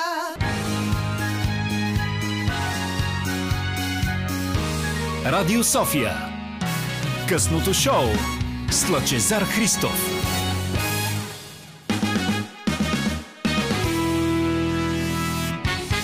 Точно 18 минути след 22 часа тук в любимото трето студио по Българското национално радио, където му е мястото на ефира като цяло на късното шоу и като цяло на ефира на Радио София. Трябва да благодаря на Зузия Спорухова, която вече тук е в студиото. Тя беше на една кинопремиера и откликна късно-късно да дойде тук в Националното радио да си поговорим за кино, за награди, за бафта, за кино като цяло, защото доста за войната поговорих в миналите два часа. Даже в един момент на мен ми стана леко гузно. Тя войната прелива като цяло от нашите телевизори. Зози, здравей, много мило от твоя страна, че дойде. Здрасти, винаги се радвам. И аз, а, кажи ми какво гледа тази вечер, преди да минем към бафта наградите. Знам, че в момента тече София Филм Фест. Той е под рамката на жените в киното. Джейн Кемпион е един от големите победители в бафта, между другото, и се очаква да бъде тежък фаворит за Оскарите, но за нея Абсолютно. малко по-късно. Български филм, интересно, Български премиера. Премиера имаше в сърцето на машината а, филма, който всъщност спечели Златна роза миналата година на фестивала. now А, той спечели голямата награда.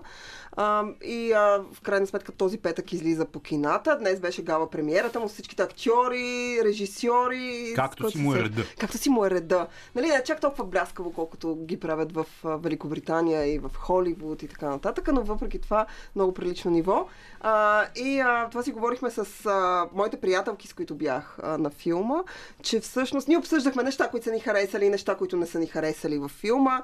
А, и в един момент едната каза, погледни колко готино, в крайна сметка не говорим, че това е български филм. Ние обсъждаме елементите, които са ни трогнали, елементите, които са ни подразнили и това съществува във всеки филм. В смисъл няма перфектен филм и няма филм, който да се хареса на всички, слава Бога за което. Но в сърцето на машината, аз винаги съм казвала, че българското кино страда от някакъв синдром на ам, така, на нуждата да бъде арт преди да бъде комерциално кино. А, в смисъл всяко кино, независимо в коя държава вие го гледате, независимо а, кое течение в киното вие искате да гледате и харесвате, защото те са много, а, а, всяко кино в крайна сметка има история. Той има натрупвания на базата на а, практика като начало, на базата на лични впечатления на хората, които правят кино, на базата на някакви неща, които се случват в социално-политическия и личен така живот а, на света по принцип.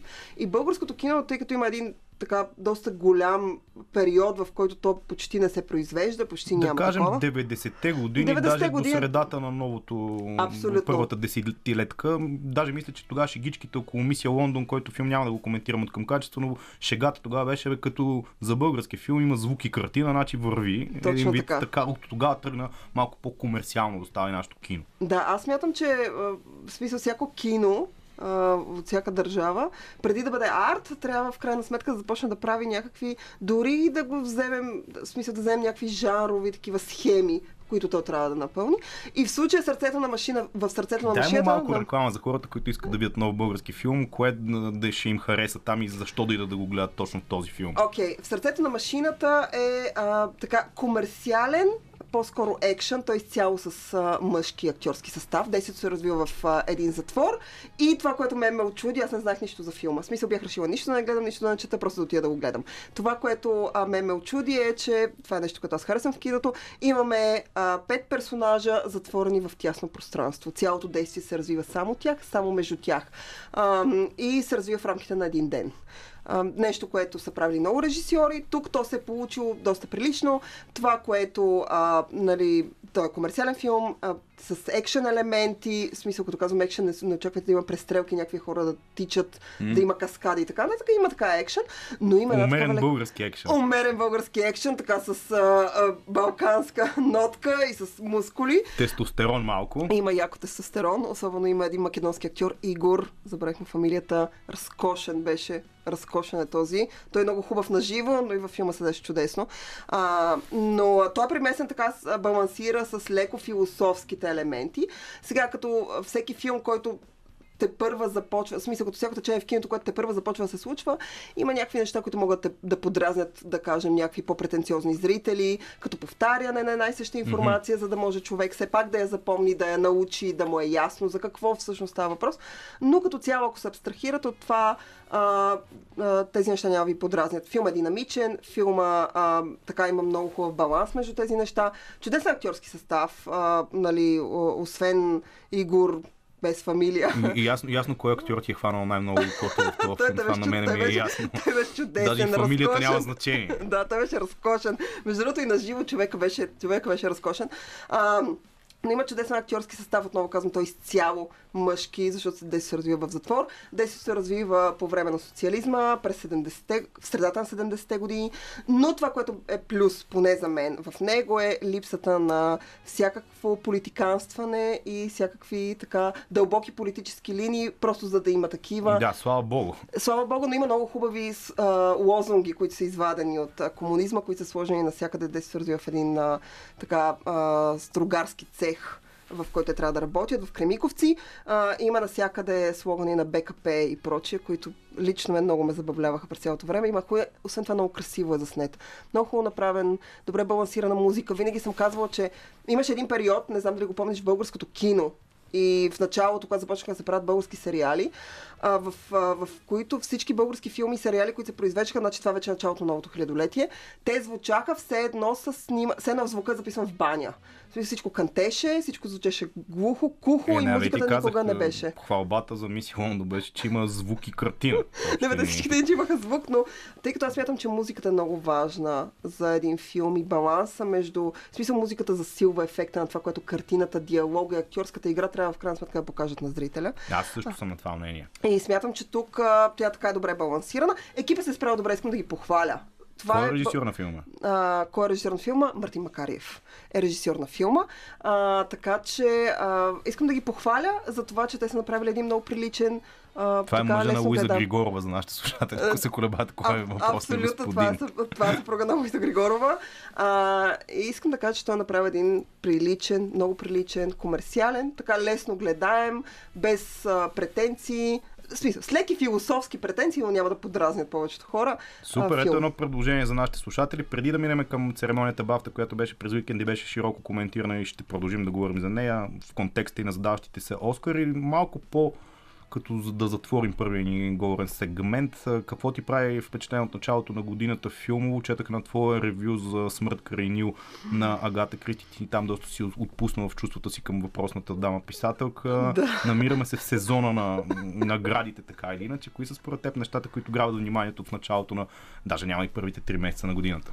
А, в начало, имаш предвид филмите, които са излезли Тези, до които излезаха от началото до сега и даже тези, които в момента няма да хванат ръка в предстоящите церемонии, те някои минаха вече. А, значи, нещо, което аз бих препоръчал като комерциално и в момента тече по кината е Батман. На мен доста ми допадна новия Батман, независимо, че хората Аз не още си харесват. го спестявам, въпреки че там имам много голям сантимент, понеже ти Всички каза- момчета имат сантимент към Батман, не мога да разбера и аз имам силен сантимент към Батман и обичам Аз Батман. и, и дъщерята на Кравици я харесвам, така че Ето заради ще Зои Кравиц. погледна. Между другото, Зои Кравиц не е моята жена, котка, признавам си, ако трябва да говоря по-пространствено за Батман, но тя седи добре с Робърт Патинсън, защото пък той е а, много повече Батман във филма, отколкото Брус Уейн. Нещо, което на него може би му отива по-добре. А, и това, което аз много харесвам в този Батман, освен че три безкрайни часа, наистина накрая вече те тежат, но Готъм е много добре, много добре изобразен. А, много така ярък персонаж във филма. Пол Дейно искам да похваля в а, ролята на гатанката. Така че Батман е едно от нещата, които Той ме е доста ми... странен и специфичен актьор. Като цяло, Пол Дейнос е всички, Пол Дейнос. всичките му Да. роли са някакви такива леко крипи на моменти. Крипи са, той седи добре тук и няма нищо общо с това, което може да се гледа от Джим Кери като гатанката преди няколко години, когато а, в крайна сметка той влезе в тази роля. Гатанката е много важен персонаж в а, комиксовата вселена на Батман, така че е хубаво, че някой в крайна сметка се продължава да се опитва да го направи на екран. А, друго, което бих препоръчала, в момента тече София Филмфест. И част от нещата, които може да гледате там, са част от нещата, които са номинирани и ще бъдат номинирани. Невероятно, Джейк за- Кемпион ще спечели Оскар. Аз А. съм твърдо на това мнение, но това ще правим също, друго предаване. също смятам, че Джейн за Кемпион е абсолютно заслужено силата на кучето е един от топ любимите ми филми за, а, изми, за края на изминалата година, но а, това, което може да гледате на София Филм Фест сега, в момента се пуска най-лошата личност на света на Йоахим а, Триер, един от филмите, които са фаворити за наградите. Drive My Car също е част от... А, Този така, от- японския. Да, японския филм, от част, част от София Филм Фест. Там се заредете с търпение че той е малко дълъг, бавен, философски, много повече отколкото действен. И моя любим филм, един от лю- абсолютно любимите ми филми за миналата година, който не влезе в надпреварата за а, а, Оскарите. В а, Бафта наградите се появи, има една номинация или две. А, Титан, белгийския филм а, на Жулия Делакур, ако не се лъжа, така и беше фамилията. А, тя е френска режисьорка. Титан е разкошен, разкошен боди хорър с а, така много а, много странни елементи. Той започва като нещо, преминава през друго и на финала е нещо съвсем различно. Разкошен филм, абсолютно препоръчвам. Много страдам от факта, че Оскарите го пропуснаха в селекцията си за международен филм. А, така че ти там може да го видите и, а, по кината. Ламп, един датски филм с Нуми Рапас, не, исландски филм, извинявам се, с Нуми Рапас, който също препоръчвам. И а, един документален филм за, а, на Шарлот Генсбур за а, майка и Джен Бъркин, който се казва Джейн според Шарлот. А, така че може да видите него. Аз много обичам документални филми, в които някой ти разказва за така за интересни личности, с които може да се вълнуваш. Има и документален филм на Антони Бурден, той е малко по-стар, но въпреки това Нали, да, мен той ще ми е любопитен. осмисли, да, доста голям му. фен на въпросния господин и доста разнопосочни предложения на хвали, което винаги е готино. Нека да има? чуем една песен за нашите слушатели, след което малко по-конкретно ще си поговорим за наградите Бафта, преди да се разделим за тази вечер.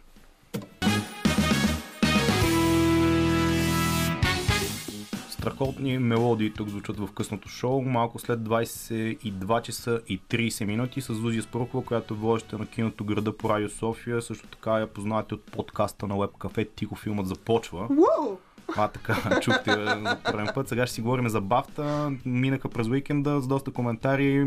Тази годишната церемония по раздаването на филмовите награди на Британската академия за кино и телевизия се завърна присъствено, след като две години още дето нямаше червени килими, всичко беше онлайн и така нататък. Даже нашата Трагично. Мария Бакалова беше в церемонията, но за самата церемония може би малко по-късно големите победители The Power of the Dog на Джейн Кемпион, също така филм, за който сме говорили и ще продължим да говорим, защото той ще обира награди така или иначе през тази Очаква се да е големия победител на Оскарите, т.е. да вземе наградата за режисьор и наградата за филм. Не знам какво трябва да се случи, за да не се случи това. Може и да се случи нещо друго, но сега това са за Другото леко изненадващо име сред филмите, които пообраха награди, Дюн, филм, за който сме правили специално издание при теб. Да. Филм, който към момента беше малко подминаван. Преди няколко седмици с Благой Иванов си говорих и той изрази мнението, че понеже там се чакат а, продължение на самата Да. поредица и може би ще стане като с Властелина на пръстените, последната част обра буквално всичките Оскари и, и награди. Първите бяха малко по-само за технически ефекти, но сега и Дюн се намеси в борбата поне в Британската академия. Как ти се стори на теб церемонията? Кои са основните неща, които би отличили и ти правят впечатление в контекста и на задаващите се Оскари? А, а, значи, първо аз съм много щастлива за Дюн. Дюн взе най-много награди тази година на наградите Бафта. Въпреки, че по-важните отидаха при The Power of the По-важните Dog. отидоха при The Power of the Dog и разбира се при Белфаст. А, но, а, а, но в крайна сметка ти направи паралела вече с Властелина на пръстените. А, аз смятам, че Дюн те първа ще се развива, те първа ще има филми. Дюн заслужава всяка награда. Хас Цимер взе Бафта за музиката, която е писал. Абсолютно заслужава всяка награда, която могат да му дадат. Разкошен, разкошен филм, чудесна адаптация на Дени Вилньов. Аз съм толкова доволна и щастлива. И подобно на Властелина на пръстените, очаквам да избухне в третата си част, например. Но а, другото, което ме радва е победата на The Power of the Dog. Аз а, си спомням преди, значи е било началото на тази година, ме бяха помолили операция кино да направя, да им кажа любимия си филм за годината и филма, който най-малко ми е харесал за годината. И аз, тъй като не бях изгледала всички неща, които съм гледала сега и, а, и много се колебаех, имах някакъв топ 3, но The Power of the Dog се отличи. Аз харесвам психологически драми, харесвам Бенедикт Къмбербач, никога не съм го крила. А, книгата на Томас Савич, която, по която всъщност е адаптация този филм и Джен Кампиан я пренася доста прилично на екран. Може да откриете в книжарницата, може да си я вземете и да прочетете. В книгата, това, което Кемпиан прави различно между книгата и филма е, че в книгата много повече се залага да конфликта между двамата братя, защото а, The Power of the Dog, независимо от обвинения, а, че нали, така гей тематиката е прокарана, за да има политическа тема, а, че заради това той печели награди, а в същината си The Power of the Dog е психологическа драма за злото за това, че нещо може да изглежда лошо и всъщност това да не е така и че не винаги доброто побеждава. А, това е филм с изненадващ финал, с а, странни персонажи и чудесен Беди Къмбербач. За съжаление, а, това е негова втора или трета номинация както за Бафта, така и за Оскар, Златен глобус и прочие всичките там награди, като влезеш в награден сезон, нали, те започват да се радят един след друг. И а, най-вероятно и тази година ще му се изплъзна Оскара, както му се изплъзна Бафтата, защото Уил Бафтата отиде Смит... при Уил Смит Да. с а, филмът Кинг Ричард, който Да. на български е преведен по необясними за мен причини методът Уилямс. Това е една история, която а, разказва типичната американска мечта за момичета излезли от гетото, съответно mm-hmm. сестрите Уилямс и техния баща, който ги е направил това, което са. Как, гледала ли си филма, впрочем, какво мислиш за Уил Смит и тази му роля, защото и там доста м- дискусии се разгоряха, така, доколко е на тема политически коректност а, mm-hmm. самата награда или пък на актьорски качества. Уил Смит, който общо взето го помним още от младини свежия принц от Белер, преминал в голямата звезда и касова холивудска такава и в крайна сметка сега ще получи очевидно и награди за филм, който аз не съм го гледал филма, така че ще остана на теб да разкажеш за слушателите е ли закономерно или не. Значи филма първо се намира в HBO Max, може да го гледате там. Има го, те са разпространители. Смисъл, той мина някакси, мина и замина по кината по много незабележим начин. Може би защото е някаква история, която първо е спортна драма това. А, не знам дали спортните драми се гледат толкова активно, аз не съм най-големия почитател на жанра. А, но за мен Уил Смит, аз много харесвам Уил Смит като актьор. За мен Уил Смит а, е добър в 98% от ролите, които прави. Независимо дали говорим за мъже в черно, където той е Да, по-комерциален. той по принцип той не играе Хамлет и така нататък. Повечето му роли не са чак толкова сложни, като в лоши момчета да бъде готин пич. Абсолютно. На него му се получава добре. Тук му се е получило добре. Това искам да кажа. Дали той е по-добрият актьор от тези, които са номинирани с него? Аз това винаги съм имала страхотен проблем. И а, това, което имам, проблема, който имам с наградния сезон тази година е, че някак си в последните няколко години, не знам дали това е твоето наблюдение, ние ще говорим за Оскарите с теб на 27 в киното и града, но а, моето наблюдение винаги е, че в последните години наградите, не само Оскарите, бафтите и Златните глобуси, но те се опитват някакси, за да бъдат услужливи на всички, така да дадат на всеки филм, който е номиниран поне по една награда. В смисъл, на единия филм ще дадат за ефекти, на друг филм ще дадат за режисьор, на третия филм ще дадат за сценарий. Докато ако си спомняш, преди години имаше една такава тенденция. Ако един филм стане филм на годината, то неговия режисьор, основният актьор и саундтрака му, почти винаги наградите са концентрирани там. Тоест те винаги взимат. Тази Има, има го този момент, определено аз съм Да. да. мнение, не виждам как един филм може да бъде най-добър филм, пък режисьора на друг да бъде най-добър режисьор. Общо взето се размиват тези Точно така. а, неща. Айде сега в някакъв момент, ако някакъв актьор е блеснал с много големи качества и е направил супер силна роля в друг филм, може би този, който да не е за най-добър, да, да има някакво разминаване, но поне за мен на 99% логиката, ако един филм е най-добри, негови режисьор да е направил най-добрия продукт. Абсолютно и неговите актьори да са изиграли най-добрите роли, нали, в крайна сметка. Но в случая Уил Смит е абсолютният фаворит. Той се справя добре в а, ролята на бащата на сестрите Уилямс, човека, който в крайна сметка ги ам, учи и ги изкарва, както ти каза. От гетото филм е отново тази година имаме или а, психологически драми, или драми по принцип, или истински истории, но а, така общата тенденция между всички тези филми е, че те винаги са бавни и винаги се търси някаква дълбочина. Това въжи за Белфаст, която е лична история на Кенет Брана, ам, а, който разказа за детството си в а, Ирландия, когато го напуска с майка си и баща си заради конфликта между католици и протестанти. Един филм, който ме много ме трогна, някакви хора не го харесват. Аз съм много, така, наистина ме трогна, много ми хареса и съм много щастлива, че стана най-добър британски филм. И един от фаворитите ми, който никъде никой не споменава и всички смятат, че той не трябва да бъде номиниран, новия филм на Пол Томас Андерсън, Ликори шпица, а, който няма се появи по кината у нас, за съжаление. Той няма се република, Този обаче... режисьор леко загуби инерция спрямо ранните му години, когато с Буги нощи беше избухнал много Да. сериозно и беше в продължение на десетина години с There Will Be Blood. Mm-hmm. Последния му, може би, много така актуален филм. Мисля, че след това някакси загуби инерцията на любимото дете на американското независимо кино, не знам. Да, има го този момент. За съжаление, може би. Пол Томас Андерсън е много талантлив. В случая той е направил една а, любовна история с а, сина на Филип Симур Хофман, който прави дебют в киното. А, с една от сестрите Хайм от групата Хайм, Алана Хайм. Тя играе себе си, цялото и семейство участва. Ликори Шпица е сниман разкошно, той е с поклон към 70-те години а, и е така много добре спазена епохата. Подобно на имало едно време в Холивуд, той се опитва да, а, да направи тази тенденция в киното, в което то все едно ти разказва живия живот. Тоест, все едно няма сюжет, ти просто гледаш някакъв отрязък от живота на някакви хора. И разбира се, подобно на имало едно време в Холивуд на Тарантино, е премесен така реален елемент, т.е. има реални ситуации, в които персонажите попадат. Но Ликори и Шпица е един от филмите, които аз гледах по-късно през годината, но определено се нарежда в моя топ 5 със сигурност. И съм изключително, изключително щастлива, че той взе наградата за оригинален сценарий. Аз съм просто... Това е малко, мисъл- си го предашат по типа на Тарантино. Кой какво взима, Тарантино взима за сценарий. Абсолютно, той пише човека, но в случая, в случая Пол Томас Андерсън е автор на сценария, той взима за ликори шпица. Аз го препоръчвам горещо на хората, които искат да го гледат. Авторско кино, както ти каза, независимо кино, малко по-арте. Пол Томас Андерсън е известен с това, че както снима филми, така снима и клипове, видеоклипове. Той, за разлика от Дейвид Финчер, не се отказа от снимането на видеоклипове. Нали, Дейвид Финчер прави клипове в началото, в един момент се меси започва да прави филми и прави само филми. Докато Пол Томас Андерсън продължава да прави двете неща. Той снима активно с Хайм и поради това те участват във филма и една от главните роли е дадена на най-малката сестра.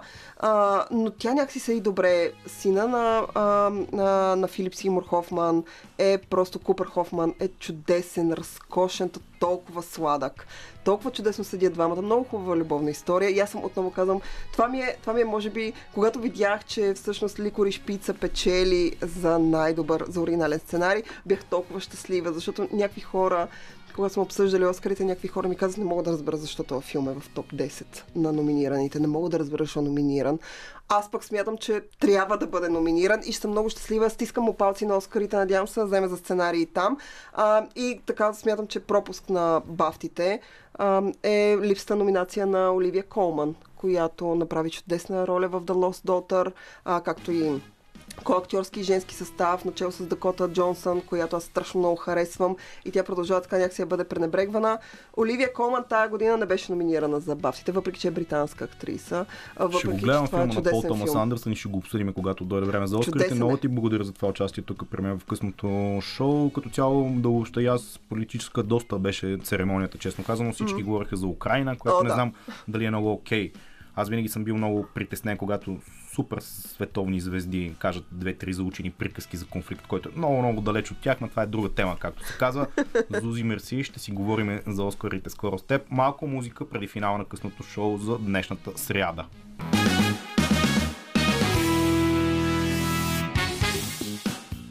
Група ли? Чухме тук на финала на късното шоу, която група може да не ви звучи като саунд български, но си типично българска група с много готино звучене, малко така британско дори напомнят, доста такива се наруиха в последните години, да не ги изброявам всичките, като and Light, действително няма да ги изброявам, да не се обиди някой, хубаво да имаме такива артисти, които звучат буквално като ги чуеш по радиото, като британска група. Тук някъде привършваме късното шоу за тази вечер. Десетина минути преди 11 часа. Надявам се да сме били информативни, поне интересни за тези от вас, които са ни слушали в изминалите 3 часа. Естествено, военният конфликт в Украина беше засегнат доста длежно, така да се каже, в късното шоу. Нещо, което ще се опитам така да го поразтоваря в следващите седмици, защото войната, както казах и в самото начало, не е хубаво да става нещо като ежедневие и да го приемаме като част, просто като си включи човек телевизията и ще види там едни танкове да преминават от град в град, но е хубаво все пак и да си говорим за малко по-разтоварващи неща, за каквито се опитахме да говорим в последния част на предаването, за наградите Бафта, Оскарите се задават изобщо в сезона сме на м- този период от годината, когато се раздават редица награди и ние ще ги следим с интерес, най-малкото, защото и продължаваме да имаме българско присъствие. Мария Бакалова беше едно от лицата на наградите Бафта в изминалия уикенд. Тя самата също с едно послание за военния конфликт в Украина. Тук някъде се разделяме с вас и ще се чуем, надявам се всички да сме в добро здраве и другата сряда, последна за месец март. От целия ни екип, Чезар Христов, музиката избираше Димитър Новачков, Андриан Любенов помагаше за това да звучим добре в ефир. Пожеланията са за лека, спокойна и приятна вечер, дано не вали повече тази вечер, че бая понакапа тук в столицата. Лека вечер от целия ни екип.